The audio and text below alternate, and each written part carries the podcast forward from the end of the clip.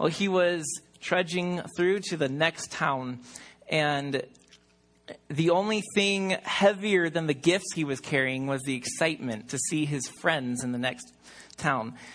And on his way, he turned a corner. And as he rounded the corner, he was saddened to see a few robbers. And they outnumbered him five to one. He did not stand a chance at all. And so, a few blows later, the poor man is lying in a ditch with nothing left but his clothes. Instead of gifts, he's carrying wounds. Instead of excitement, he's carrying pain. And there he lies under the hot sun for a few hours. The only thing to drink in is the heat. And the only thing to dress his wounds is a thin cloak left that is now absorbing all the blood. And then he hears footsteps. And he looks over the ditch as much as he can and he groans. And he says, It's a priest. I'm saved. It's a priest. It's a religious man. And so he starts to call out for help, but his parched throat is, it can only utter a hoarse moan, something that is just unrecognizable. And the priest looks in the general direction and says, mm, and goes the other way around the road to avoid him and moves on. And then some time passes, and again, footsteps. He looks up. It's a Levite. I'm saved for sure. The Levite again looks when he cries out, again goes to the far end of the road, and again passes by. And now he's just feeling completely dejected, dehumanized, hopeless. And then he hears footsteps again. He almost doesn't even feel like crying out, but he does. But this time the footsteps aren't moving further away. He hears them shuffling closer and closer and closer. And he looks up and he sees the last person he ever imagined he would see a Samaritan? A heretical? Disdainful Samaritan? Which I, but he has, this is no time to allow prejudices to play the game. And he resigns. And the Samaritan begins to dress his wounds. And he feels himself being picked up and carried and set on an animal. And he's delivered to the nearest town where he is, you know, taken care of and the wounds are dressed and everything is paid for at the Samaritan's expense. And that Jew that day learned something. And we all know this story, right? The, the parable of the Good Samaritan. Well, we are, as we're going through Zechariah, we're going through and we're looking at the areas, um, the emphasis we're doing here is longing for home. And what's going on with Zechariah is he's on the scene as a prophet about 500 years before Jesus, a few years after the Jews had returned to their homeland after the Babylonian captivity. And he is trying to encourage the people to rebuild the temple, but they're not wanting to because they're super discouraged about everything they're seeing. While they're in exile, the prophets were promising God is going to visit you again. He's going to bring you back to Jerusalem again, and then he's going to prosper you again. And then when you're prospered, the king will rise up to the throne again, and then all the nations will come to this king and want to worship God, and they, you will rule the world. It's going to be the pinnacle of your existence, what you're created to be, what you're made for. It's going to happen. And so the Jews, while they're in exile, away from home, homeless, we're holding on to life and hope by the word of the prophet that this is going to happen. We believe it. And they get back to Jerusalem finally. And it seems that everything's being fulfilled. God is returning. He is blessing us. He's bringing us home. He's intervening and saving us. And then they get to Jerusalem. And they are faced with the ruins and the rubble. The streets they once recognized are gone. The home they once had no longer stands. Nothing is recognizable anymore.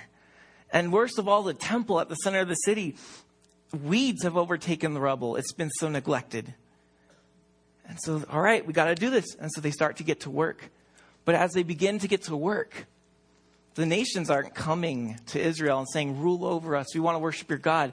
They're threatening the Jews. They're telling them they have to stop working. They're not prosperous. They're struggling to even make ends meet.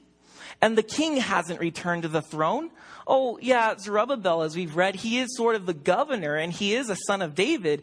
But how much rulership is he exercising when the Persian Empire is ruling the entire world and you're a tribute to them? Nothing is as the prophets had said it would be. So it seems. So disappointment is what they had come home to. Zechariah, along with Haggai, burst into the scene to reverse this disappointment. To say, disappointment stopped your work in building the temple, but I want to encourage you to keep building it. So here, Zechariah opens his book by giving them eight dreams of home. The temple right now is very disappointing, but there will be a day. There will be a day when this temple will be the center of the whole earth. And so there's those eight dreams of home that we looked at last week, these glimpses into the future of where everything's going, that everything will be made right indeed. And now this week in chapter 7 and 8 is four messages. So he did eight dreams in chapters 1 through 6, four messages here in chapters 7 and 8, and these messages focus as well on their longing for home. Now, we have gone through a similar experience, right? Just to review last week with the old fire, 2003 October. We were forced out of our homes by an invading army, a ferocious wall of fire. And some of us lost homes, some of us lost properties, um, some people even lost their lives, and the state lost millions of dollars. And we had to go and find shelter with either friends or family or hotel rooms, right? You remember that? We just had to leave home, not sure if we'd ever see it again. And then we did. We rejoice when uh, about two weeks or so later we are able to return. And we come back and, well, it's home, but it's not home.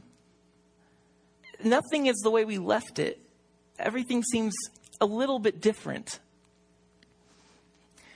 And, th- and that is the best way I can picture in our experience of how the Jews would have felt returning to Jerusalem after a long exile. What was it like to come back and nothing is the way you left it? Nothing's how you remember it. Nothing is the way the prophets spoke of it as. And then we talked last week too about Frederick Buechner. He's a, a Christian writer, and in one of his stories, he, his main character goes um, on a long journey. And he comes home and on his way home the village is excited to embrace him. So they all get together to welcome and celebrate his arrival and his kids get together and they make a little homemade sign and they draw on it and paint on it. And, and with their own childish hands they write the phrase welcome home on the sign. But being the kids they are and the mistake that they made was that they left off the last little leg of the letter M so it wasn't an M but it was an N and so the phrase said, welcome home. And as the character was walking back into the village and being embraced, the sign said it all. Something's lacking, something's missing. I mean, sure, I'm arriving back to the place I live at and have a family at, but it doesn't feel like my true home. Something's missing. Something's not quite there. There's one little stroke, one little leg that is not fulfilled. And that is, I believe, our existence here on this earth. We have homes everywhere. You have an address. You have people that you like to hang out with. You have places where you feel like you belong somewhat. But home, our truest home, where we were made to live forever, oh, we are living in a world of disappointment and we're constantly getting glimpses of that home. Maybe it's in, you know, uh, the spark of a new love or a new exciting job or some vacation you've been yearning for. And you get these sparks of home. It's like, ah, oh, this is it. But the minute you grasp it, it eludes you, it evades you. And there's disappointment after disappointment after disappointment. And so C.S. Lewis said this. If I find in myself a desire which no experience in this world can satisfy, then the most probable explanation is that I was made for another world. If I, if I find in myself a desire that no experience on this earth can satisfy or this world, then the probable explanation is there's a truer home somewhere, and I haven't gotten there yet. Well, Zechariah gave us eight dreams of that home, glimpses of the future to come, and he was giving the people these dreams will conquer your disappointment. Don't let the disappointment drag you down. Don't let it fragment your emotions and your life and cause you to be a reactor to things, but let it make you an actor because you know where you're going. You're rooted and you're anchored in your vision of home, and it's just a matter of bringing people with us. So yes, we have hones everywhere. The church is a hone. You find hone here, but it's not quite yet our truest home. We're on our way there. So that is, um, that's the longing for home. That there's something, we know that there's a home we haven't yet arrived to and we're yearning, we're longing, we're desperate to get there. And so Zechariah is helping the Jews as they come to hone and they're disappointed. He's saying, Oh, it will get better than this. Hang in there. Work it out here because it will be something great there. So come with me, Zechariah says. Dream with me. And now he's got four messages that he delivers in chapters 7 and 8. And right before we launch into it, there's one word that hangs over this in my mind it's neighbor neighbor. And is that not a huge part of what home is? Neighbor. Now, you may not like your neighbor. That just simply says you're not really home yet. You may love your neighbor. And that says there's a glimpse of the true home to come. But neighbor is an essential part of home wherever it is. Neighbors are people. It's a place. It's a place where there's connection. There's a community. There's belonging. And oh, sure, there's some homes where they're out in the middle of the wilderness. But their neighborhood is trees, it's wildlife. There are places here where we kind of have neighborhoods, strands of um, weekenders and full timers and strung along on windy roads. And then you got your Orange County blocks where it's like, yep, this is our cul de sac, this is our neighborhood neighbor, neighborhood. It's a huge part of home. There's a connectedness that's something more than you. So keep that in mind. We're going to launch now into these four messages Zechariah gives to the people. This is two years after the dreams, okay? They're halfway through rebuilding the temple. It's two years after last week. Didn't know you, you bet you didn't know that much time went by. All right chapter 7, verse 1. His first message is a response to this. In the fourth year of King Darius, the word of the Lord came to Zechariah on the fourth day of the ninth month, which is Chislev. Now, the people of Bethel, that's very near Jerusalem, had sent Sharezer, the Regem Melech, and their man to entreat the favor of the Lord, saying to the priests of the house of the Lord, of hosts and the prophets. This is the question they're coming to ask. Should I weep and abstain in the fifth month as I have done for so many years? So a delegation comes to Jerusalem. They ask Zechariah, Should we weep and mourn and fast like we have for years? What, what, is, what does this mean? Well, Zechariah is now going to answer them in a very short message here. First message is this. Verse 4 Then the word of the Lord of hosts came to me.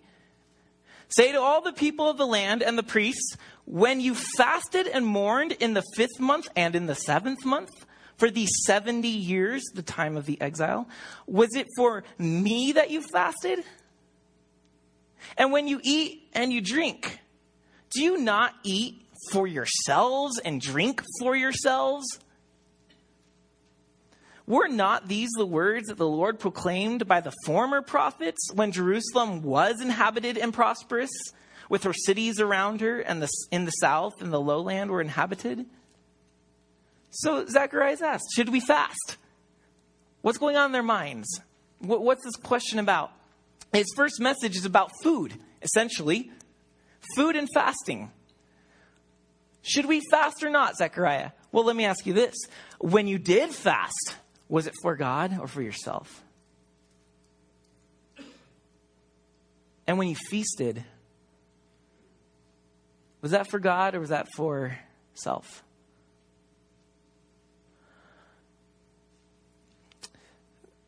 the fasts that they're talking about here are something that the Jews began to do to mourn the tragic exile that Babylon enforced upon them.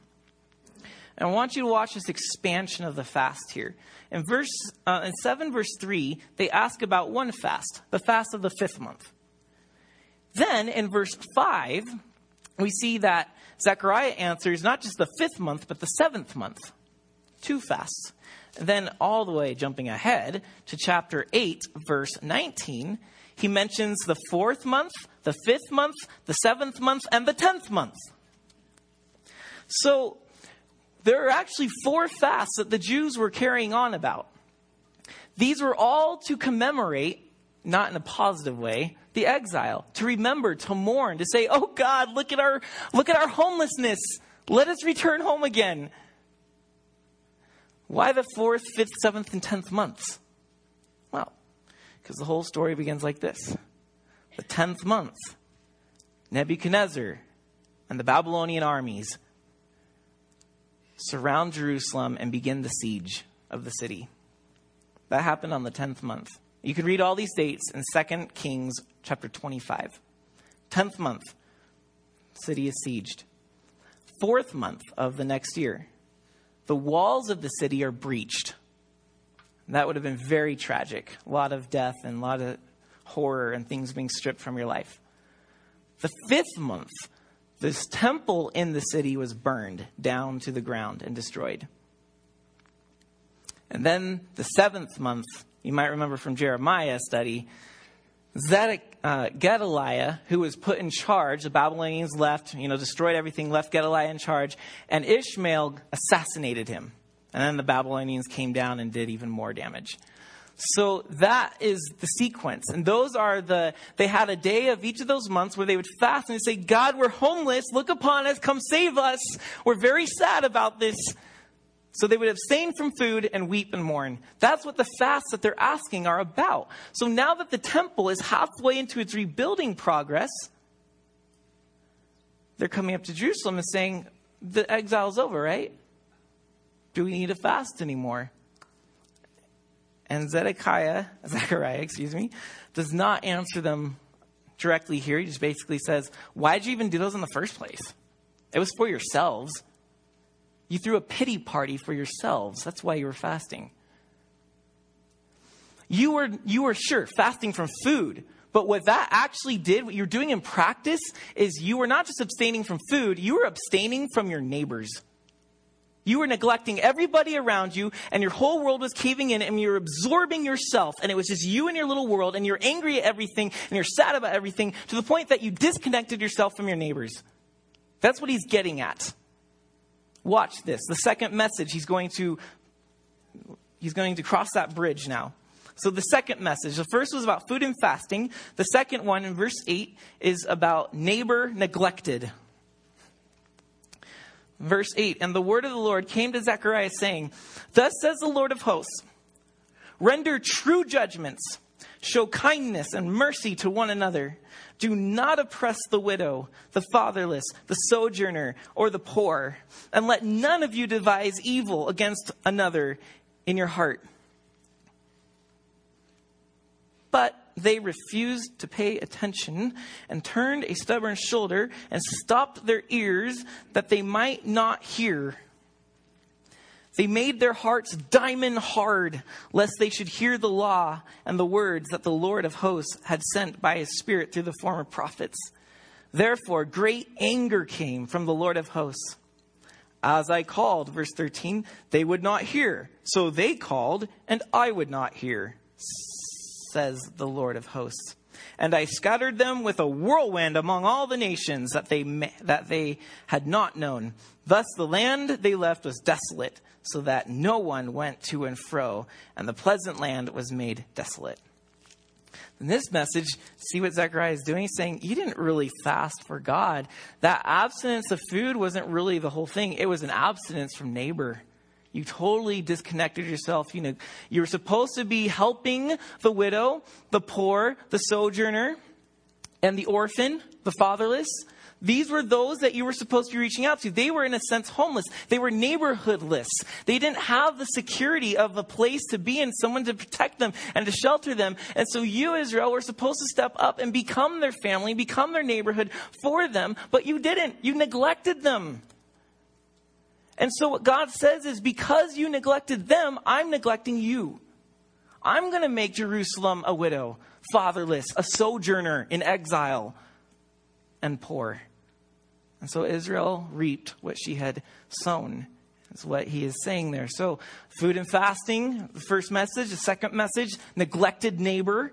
The third message, everything gets positive now. Be a neighbor. Is the third message. You neglected your neighbor, now just be a neighbor. Chapter 8, verse 1. These are visions of home. This is where he, he this is where Zechariah does what he's good at. He says, Look, look at your true home, and now, now bring it into life. And the word of the Lord of hosts came, saying, Thus says the Lord of hosts, I am jealous for Zion with great jealousy, and I am jealous for her with great wrath. So thus says the Lord, I have returned to Zion. I will dwell in the midst of Jerusalem. And Jerusalem shall be called the faithful city and the, and the mountain of the Lord of hosts, the holy mountain. Thus says the Lord of hosts, Old men and old women shall again sit in the streets of Jerusalem, each with staff in hand because of great age. And the streets shall be full of boys and girls playing in the streets. You see what the image he's, he's casting here, right? Like Jerusalem's going to be all right. There's this wonderful picture of everybody in a neighborhood and at home and, and everything's right and everyone belongs and they're growing to great old age and the young ones are being raised up and God dwells there. That's the best part. He dwells with his people. And the faithless city is now called faithful. And, and it goes on, verse 6, that says the Lord of hosts. If it is marvelous in the sight of the remnant of his people in those days, should it also be marvelous in my sight, declares the Lord of hosts? In other words, does this sound impossible to you? This, this future vision of home, does it seem like this will never happen? Don't think so. I can handle it. Paraphrase of what that verse is saying. Verse 7 Thus says the Lord of hosts Behold, I will save my people from the east country and from the west country, and I will bring them to dwell in the midst of Jerusalem, and they shall be my people, and I will be their God in faithfulness and in righteousness. So I'm going to reach out from every end of the earth, and I'm going to bring my homeless, fasting exiles home. And they're going to live in the neighborhood of God. So, his, this is the longest message and the most uplifting. So, in verse 9, in light of all this, thus says Lord of hosts, let your hands be strong. Keep on keeping on. So, he talks about how in these days they've been having a hard time and the wage for man and beast it was very low the safety wasn't quite yet there but in verse 11 he says so your times have been hard but in verse 11 but now I will not deal with the remnant of this people as in former days, declares the Lord of hosts. In other words, I kicked you out of land, you went into exile. I'm not going to deal with you that way anymore. For there shall be a sowing of peace. The vine shall give its fruit, and the ground shall give its produce, and the heavens shall give their due, prosperity. And I will cause the remnant of this people to possess all these things. And as you have been a byword of cursing among the nations, a house, O house of Judah and house of Israel, so will I save you, and you shall be a blessing. Fear not, but let your hands be strong. These future glimpses of home, this is what Jerusalem will look like. Fear not, let your hands be strong. You've been a curse across the whole world. You've been the proverb and the butt of jokes and low places. But now you'll be a blessing to everyone. So, a great reversal. So, what should they do in light of all this? Be a neighbor. Verse 14 Thus says the Lord of hosts As I purposed to bring disaster to you when your fathers provoked me to wrath, and I did not relent, says the Lord of hosts. So again, have I purposed in those in these days to bring good to Jerusalem and to the house of Judah. Fear not. So just as bad as the exile was, is just how good the prosperity and blessing will be. If you thought it was really bad, it's going to tip the scale in the complete opposite direction. So, verse 16, these are the things that you are to do. Speak the truth to one another. Render in your gates judgments that are true and make for peace. Do not devise evil in your hearts against one another, and love no false oath, for all these things I hate, declares the Lord. And so that's the end of message three be a neighbor. So, food and fasting, neighbor neglected. Remember, care for the widow and the orphan and the sojourner. Nah, whatever about them. Exile, homeless now. Well, now he says, I'm going to bring you home. It's going to be a great homecoming. And now you will take care of those people. So be a neighbor. Uh, the fourth message food and feasting. Verse 18 And the word of the Lord of hosts came to me, saying, Thus says the Lord of hosts. And here he finally answers the question about fasting. The fast of the fourth month, the fast of the fifth month, the fast of the seventh, and the fast of the tenth shall be to the house of Judah seasons of joy and gladness and cheerful feasts. That's the complete opposite of a fast. Therefore, love, truth, and peace. Be a neighbor to people. Thus says the Lord of hosts people shall yet come, even the inhabitants of many cities.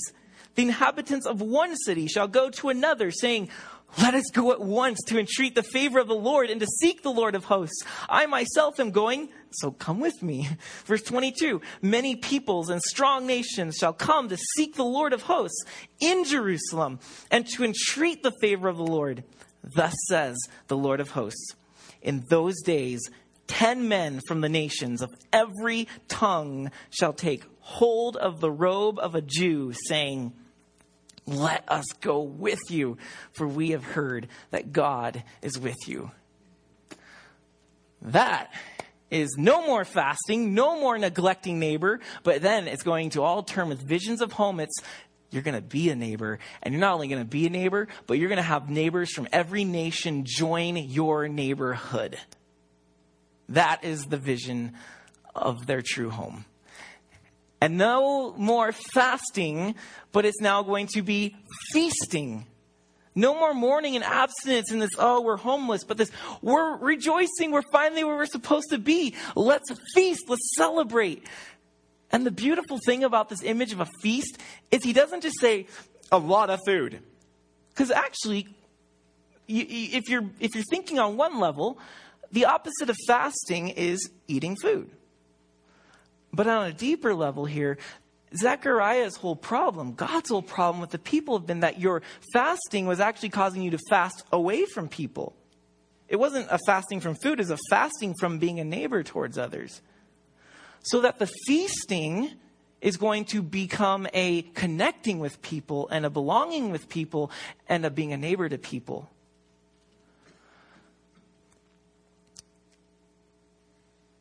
Food plus people equals feast. Food minus people is just a lot of gluttony.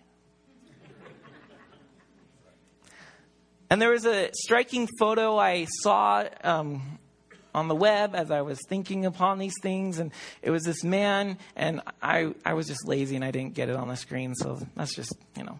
there was this man, and he's, he's this businessman, he's in this nice suit, and he's kind of slouched in the chair like I'm all that. And he's got his like, you know, his elbow on the table like a sign of power. And there's just this mountain of food all around him. And there's this hard face. And it almost looks like the eyes are hollow and empty because you know he's alone. There's no one else at this table. That's not a feast. That is as much a fast as not eating any food. But the feast Zechariah is talking about is yes, there will be food, but there will be lots and lots and lots of people flocking to you and joining together. People from every nation, he says. That is our true home. It's that the homeless people around the world, it's not just Israel that's in exile. It is every tongue, tribe, and nation. We are all lost from our true home. We are all wanderers. We're all sojourners. We're all homeless in a sense. And it is at that great day when God returns to Jerusalem that everyone will find home. They'll return to their original home. They will all be connected. They will all belong. It will be one happy neighborhood.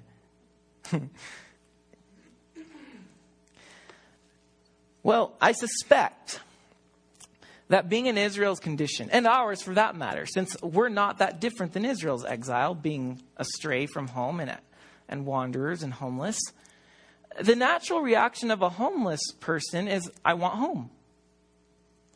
And so it would be easy for Israel at this point to come to Jerusalem and say, All right, the prophet said people will be coming to us, so let's do this.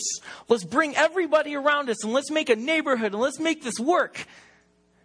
And sometimes in our solitude and our loneliness, in this inner homelessness, this I'm not yet fulfilled, I'm not yet where I want to be yet, I feel like I'm just hone we're reaching and grabbing, trying to make home happen.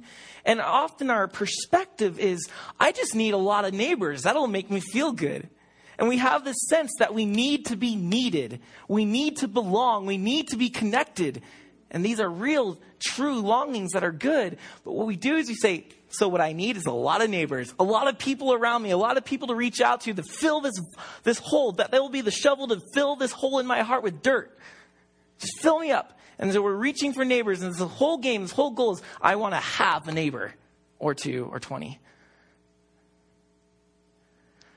But though our motives are well, uh, that's something that's great, we're struggling big time. We're not making a whole lot of neighbors. We're making a whole lot of quarrels and fights in our lives. Have you noticed that? How hard it is for us to connect how hard it is for us to get along across the board. James chapter 4 verse 1 puts it like this. What causes quarrels and what causes fights among you? Is it not this that your passions are at war within you? And we all have this passion. We all have this longing for home. But it's that very longing for belonging that very need to be needed that is actually causing us to fight and to butt heads with one another.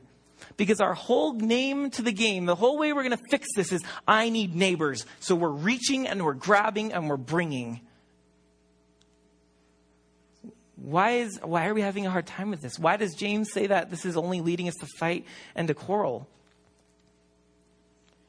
Because in our homelessness, we sense within ourselves a scarcity a poorness in spirit. And in that scarcity, in that sense of unworthiness, in that sense of homelessness, we're desperately trying to feel worthy. We're desperately trying to look like we are at home and that we've got it all together and that we're not struggling as deeply as we are. So we actually become as narcissistic. And everything becomes about me, about me, my needs, and my problems. And there's this focus on, I got to fix this. I got to. So we're reaching for neighbors. And what we're actually doing is we're building a neighborhood around self. Come move on my block. Make me feel better. Make me feel happier. But we're doing the very thing everyone else is trying to do. That starts territorial wars. And that starts with that, that, that, that starts the whole fighting and quarreling that James talks about and what we experience on a deep level. A narcissistic person, that homeless person trying to build his own neighborhood by reaching for neighbors and building them around himself, that person cannot fulfill loving his neighbor like in 7 9 and 8 16. Remember 7 9? Render true judgments, show kindness and mercy to one another. Do not oppress the widow, the fatherless, the sojourner, or the poor, and let none of you devise evil against another in your heart. And then 816. These are the things you shall do to speak truth to one another. Render in your gates judgments that are true and make for peace. Do not devise evil in your hearts against one another and love no false oath. For all these things I hate, declares the Lord. The one who's seeking desperately to have neighbors cannot do that. So, what if we stopped trying to have neighbors and instead we started being a neighbor?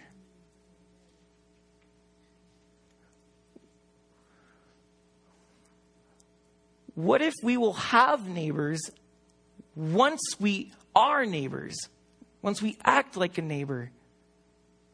See, it is when I choose to be a neighbor that I will find that I actually do have neighbors.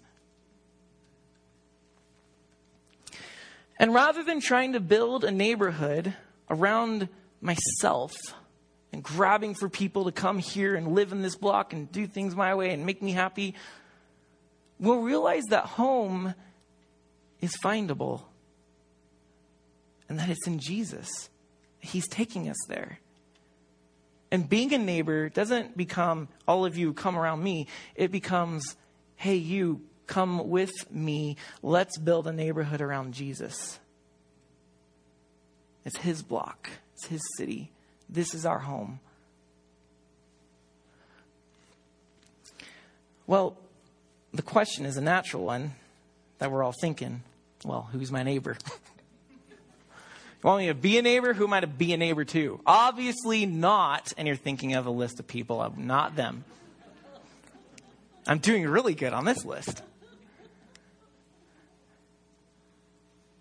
Jesus was asked in Luke chapter 10, a religious scholar comes up to him and says, Teacher, what must I do to inherit eternal life? And he says, Well, what do you, what do you think? Well, when you read the scriptures, what does it say to you? He says, Well, it says, Love the Lord your God with all your heart, soul, mind, and strength, and to love your neighbor as yourself. Jesus smiles and says, You got it. Do that and live. And then you can almost see the scene. It's like Jesus is turning to walk with his disciples wherever he goes next. And the religious leader stops and says, But who is my neighbor? And we hear the message love God and love others, love your neighbor as yourself. And we're like, Yeah, uh, yeah, we know it's. Uh. Well, well, okay, let's clarify this. Who exactly are we talking about here? Neighbor, like people we're close to and get along with? Physical neighbor, like the person next door to me? Who exactly is my neighbor? and expecting a debate, expecting a long conversation, as would often happen in theological discussions, Jesus simply tells the story of the Good Samaritan. Blindsides this questioner. Doesn't even really say, this is who your neighbor is, but leaves it open ended and says, What do you think now? What do you think about that? And he closes the parable by saying, who to you was a neighbor to the wounded man? The priest, the Levite, or the Samaritan? And he's forced to have to answer the one he doesn't want to answer.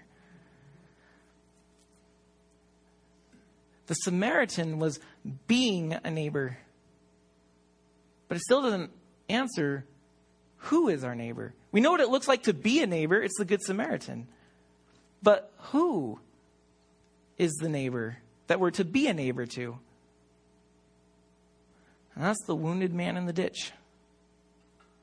That's, that's the bleeding hearts around us, the homeless souls, the exiled wanderers, those that have a deep sense that they're not even close to home, they're not even close to home. They're searching and they're struggling and they're yearning and they're longing and they're, they're reaching for every experience offered to them to try to feel anywhere close to home and like they belong and like they're connected.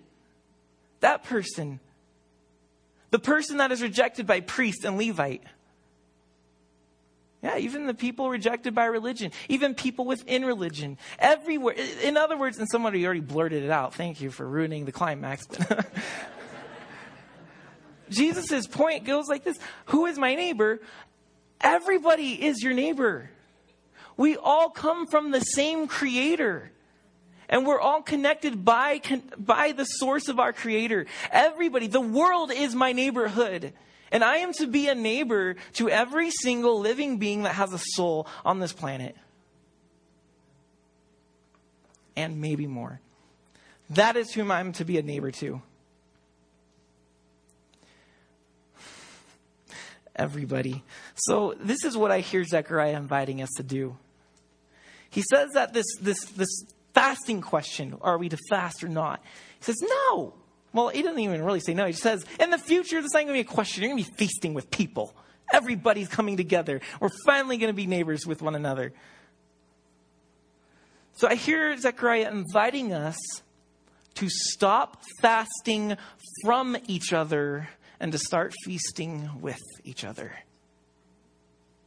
To stop neglecting our neighbors and to start being a neighbor. Because remember, it's food and people that's the key ingredient to a feast. And you know what? We've often described, uh, maybe you have, maybe you haven't, but I've often had a mediocre plate of dinner, but the company made it feel like a feast. A feast is about people.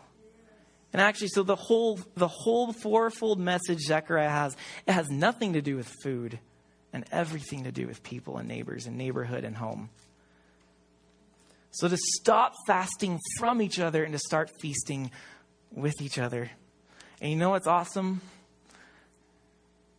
Jesus did exactly that. As he feasted with not the religious rulers who said that, oh, we know where we are, we're at home, we're God's perfect people. He went to the ones that knew they were homeless. Uh, Mark calls them the tax collectors and the sinners, and he ate with them. And the religious leaders come up to that scene and say, Why do John's disciples and the Pharisees fast while you feast?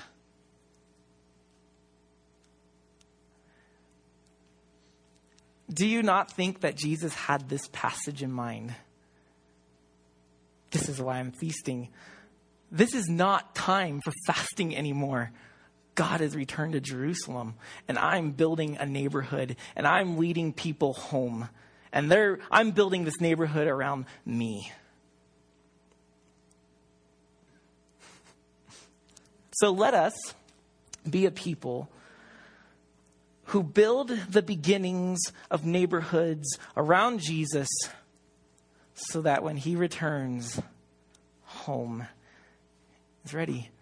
Let's bring those glimpses of it now.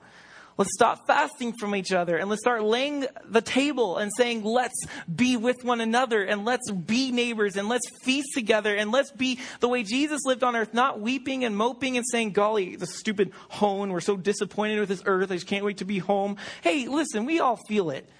But let's look past that like Zechariah and say, we know where we're going, people. All the homeless of the world, we know where home is. Come build a neighborhood with me. Let's be alongside one another and be neighbors and feast together with Jesus at the center of the block. And we will one day move from home to home. And that'll be very, very glorious indeed. So let's build neighborhoods one person at a time by being a neighbor to one another.